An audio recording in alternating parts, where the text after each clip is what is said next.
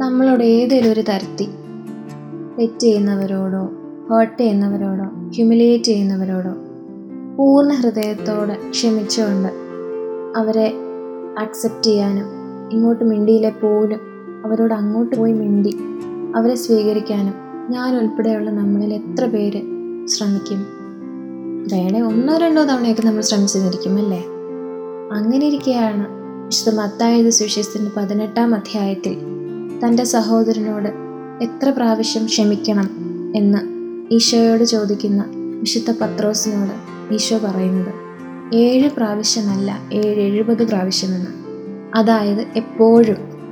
യജമാനൻ തന്റെ പാപങ്ങളെല്ലാം ഇളച്ച് തന്നോട് കാരുണ്യം കാണിച്ച് മനസ്സലിഞ്ഞ് തന്നോട് ക്ഷമിച്ചെന്ന് ഇരിക്കലും തനിക്ക് തരാനുണ്ടായിരുന്ന കടങ്ങളൊന്നും ഇളയ്ക്കാതെ സഹസേവകനെ ദ്രോഹിച്ച സേവകനെ കാണുന്ന നമ്മളോട് ഈശോ പറയുന്നുണ്ട്.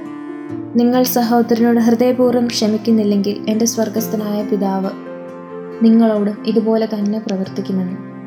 ഞങ്ങളോട് തെറ്റ് ചെയ്യുന്നവരോട് ഞങ്ങൾ ക്ഷമിച്ചിരിക്കുന്നത് പോലെ ഞങ്ങളുടെ തെറ്റുകൾ ഞങ്ങളോട് ക്ഷമിക്കണമേ എന്ന് സ്വർഗസ്ഥനായ പിതാവ് എന്ന പ്രാർത്ഥനയും നമ്മളും ഏറ്റു ചൊല്ലുന്നു അല്ലേ? നമ്മളോട് തെറ്റ് ചെയ്യുന്നവരോട് നമ്മൾ ക്ഷമിച്ചിരിക്കുന്നത് പോലെ ക്ഷമിച്ചെങ്കിൽ മാത്രമേ ഈശോയെ നമ്മളോട് ക്ഷമിക്കുകയുള്ളൂ.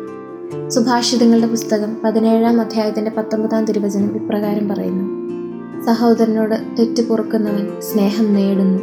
ക്ഷമയുടെ പാഠം നൽകുന്ന ഈ നോമ്പുകാലത്തും അതിനുശേഷവും ഈശോയുടെ കൃപയാകുന്ന പരിശുദ്ധാത്മാവിനെ കൂട്ടുപിടിച്ചുകൊണ്ട് മാക്സിമം നമ്മളോട് തെറ്റ് ചെയ്യുന്ന എല്ലാവരോടും എല്ലാ അവസരങ്ങളിലും ക്ഷമിച്ചുകൊണ്ട് അവരെ സ്വീകരിച്ചുകൊണ്ട് ഈശോയുടെ സ്നേഹം നേടാൻ നമുക്കും ശ്രമിക്കാം.